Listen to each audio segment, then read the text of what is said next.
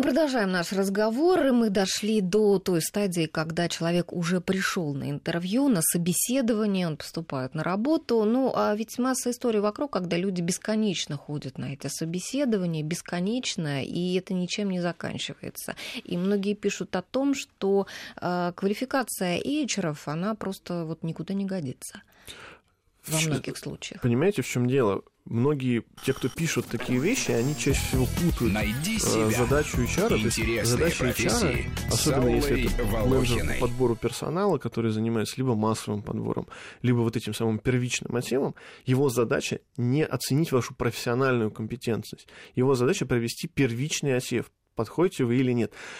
А, безусловно, мы говорим, и у нас на э, законодательном уровне запрещена там, дискриминация угу. по полу, возрасту, вероисповеданию и так далее, и так далее. Но если а, происходит такая ситуация, что вы себя на собеседовании ведете неадекватно, то HR, задача HR вас заблокировать и не допустить до следующего собеседования. Это неприятно, но это та самая процедура, ее нужно просто понять.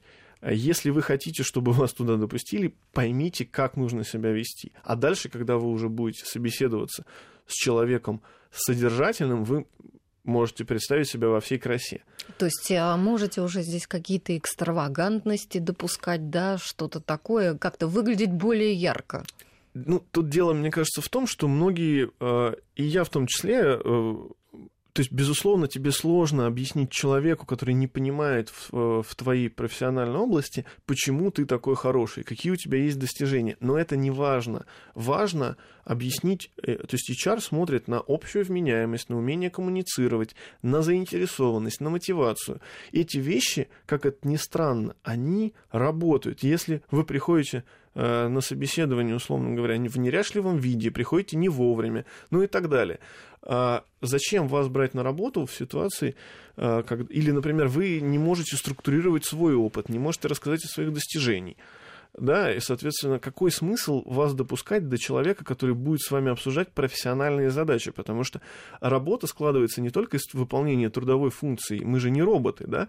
То есть работа чаще всего, она заключается еще и во взаимодействии с другими людьми.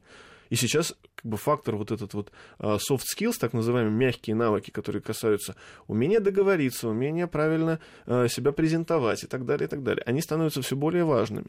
И HR смотрит на, именно на эти навыки. Если мы говорим о том, что массовые позиции или HR а, там, давно работает в компании, то, безусловно, он какие-то простые вещи уже усвоил, да, то есть, условно говоря, если он нанимает программистов, то есть люди, которые вообще у них свой язык, да, то если он нанимает, условно говоря, программиста PHP, а к нему человек приходит и э, говорит, что он программирует на каких-то других языках, которые вообще с этим не связаны, то, безусловно, он должен спросить, а почему? А почему вы хотите на эту позицию? И э, соискатель должен э, рассказать, почему он хочет на эту позицию. Более того, э, почему он считает, что он к этой позиции подходит, несмотря на то, что потенциально, может быть, он действительно обладает каким-то там сверх интересными навыками, которые вот на, на профессиональном этапе, может быть, будут гораздо более интересны там, директору по IT. Вот, кстати, о сверх, э, сверхпрофессиональных качествах. Вот э, часто возникает такая а, проблема, как избыточная компетенция. Люди говорят, у меня блестящее резюме, у меня такой опыт невероятный, и я на какую-то там вот, э, какую-то такую рядовую совершенно позицию не смог устроиться. А почему вы пытаетесь пытаетесь устроиться на рядовую позицию, если вы такое весь из себя замечательный? Ну, допустим, что возникает такая ситуация. По какой-то причине человека интересует именно эта позиция, которая вот э, для его навыков, она как бы недостаточно Отлично. высока. А, опять же, здесь мы говорим о чем? О том, что если вы подаетесь, а, то есть Допустим, у человека возраст. Вот согласитесь, возраст да? Это, После 40, нет, там, не соглашусь. ближе к 50 вот совсем уже. вообще не соглашусь. У человека не возраст, у человека отсутствие мотивации с возрастом. Вот это факт. С одной стороны, у него отсутствие мотивации, а с другой стороны, у него отсутствие навыков и квалификаций, соответствующих текущим э, там, передовым историям. Да? Если человек, то есть просто, ну вот возраст, опять же, да, то есть как бы, или наоборот, то есть э, мы говорим о том, что человек давит своей этой высокой квалификацией, да, соответственно, то есть в любом случае, то есть проблема не в возрасте, проблема в поведении человека или в его а, наличии или отсутствии у них каких-то навыков. Если мы говорим, что человек пытается почему-то понизить свою квалификацию и пойти дауншифтить, во-первых, перепишите свое резюме. И... дело даже не в дауншифтите, а ну все мы знаем, что бывают какие-то пики в карьере, спады в карьере, Безус... правильно? Безусловно, это бывает, и, к сожалению, мы их не можем прогнозировать, да, как бы все а, происходит э, часто, ну, как бы, если мы не умеем прогнозировать, это тоже проблема, это нужно, то есть, как бы, карьеру нужно строить, да, нужно ее э, развивать, и понимать, что на самом деле карьерный путь, он довольно короткий, то есть человек заканчивает вуз там, в 22 года, и у него карьерный путь, по большому счету, до 50. Дальше это как бы уже другой вопрос, да, как этот человек, вот за это время человек должен максимально накопить свой опыт, а, нарастить э, компетенции и понимать, с каким багажом он придет вот к тому возрасту, когда у него действительно чисто физиологически будет там более низкая скорость реакции, он будет сложнее реагировать на какие-то вопросы, ну и так далее, да, тем более... Что не факт, кстати. Что не факт, но тем не менее, да, там физиологические особенности, безусловно, есть. Если, то есть он должен понимать, если есть он хочет... взгляд работодателя, я бы так сказала, да. вот принятая какая-то точка зрения там в нашем обществе. Мне кажется, все таки вот на Западе это немножко не так. А, не буду про Запад. Здесь вопрос в том, что вы должны в определенный момент правильно себя продать. Если, то есть часто бывает, например, человек приезжает, а, ну, например, там, или после декрета э, женщина выходит, или после болезни какой-то, или в связи с, там, с каким-то ну, ну, если, да, с какими-то обстоятельствами, он должен искать и выходить на работу. Mm-hmm. Да, безусловно, нужно таким образом себя подавать, чтобы соответствовать этим позициям. Если вы, э, у вас резюме великого профессионала, но вам нужно сейчас подработать, то, может быть, вам имеет смысл. Опять же, я не верю в то, что если человек обладает там феноменальными просто компетенциями. Ну, может быть, не, фено... не так много нет, людей ну, обладают феноменальными компетенциями. Нет, ну вот представьте себе, что человек э, добился определенного уровня, да, и вдруг случайно произошло, там, не знаю, компания разорилась, ну, всякое бывает, да, нужно искать работу я уверен, что к возрасту там, 40 плюс у человека есть определенный капитал в социальных связях. Да? И, безусловно, он может себе найти какие-то проекты, подработки, истории на там, сиюминутную занятость. А, то, что называется как раз проектная работа. Да. Ну, об этом мы можем только гадать, и это, в общем, дело неблагодарное.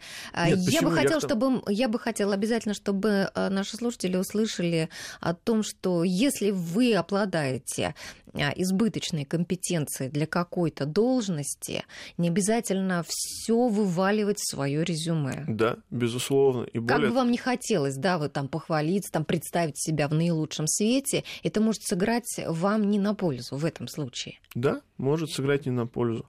К сожалению, да, можно об этом сказать на собеседовании, можно об этом написать в сопроводительном письме, что да, сейчас по стечению обстоятельств вы э, готовы рассматривать позиции там, более низкого уровня, чем раньше, и правильно это обосновать.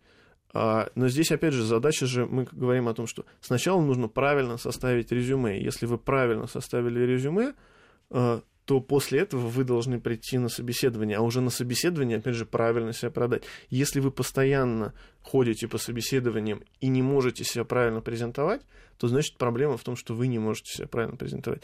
Вернее, то есть как бы по- понятно, что проблема обоюдная, но мы в, данном случае, в данном случае э, говорим о том, что делать соискателю, как ему себя вести. То есть можно говорить, что все вокруг нехорошие, да, но тем не менее, как бы, задачу э, мы решаем именно соискательскую. Как найти работу, как правильно пройти собеседование, как правильно, там, например, делать ли тестовое задание или нет. Мне да, кажется, вот, вот, кстати, вот э, некоторые творческие какие-то профессии предполагают, что э, соискатель должен пройти тестовое задание, да, сделать какую-то работу, фактически бесплатно ее предоставить. Да, но здесь вопрос в том, во-первых, э, какая компания вам пр- предлагают такую, такое тестовое задание делать, потому что, ну вот, например, там, в крупной интернет-компании вы даже просто подать заявку не сможете без того, чтобы отве- пройти какую-то серию заданий. То есть на этом этапе они просто срезают немотивированных. Это нормально. Если вам предлагают тестовое задание там, после серии собеседований, то это тоже нормально, потому что работодатель должен понять, насколько вы там со своим способом мышления подходите под его схемы ведения бизнес-процессов. Или, например, он хочет ваши навыки оценить, насколько вы владеете какими-то программами там, и так далее. Ну что ж, а, практически мы только начали подбираться к самому интересному, да, но у нас закончилась программа. И, конечно, еще да. очень много вопросов можно обсудить по этой теме. И я думаю, что мы обязательно будем в нашей программе к этим вопросам возвращаться, потому что здесь еще обсуждать и обсуждать. Павел, я вам очень признательна за сегодняшний разговор. У нас в студии был эксперт в области рынка труда и исследований, кандидат социологических наук Павел Лебедев. Я Алла Волохина. Совсем всем прощаюсь. С вами Павел тоже. Спасибо. Спасибо. Всего доброго. Найди себя. Интересные профессии с Аллой Волохиной.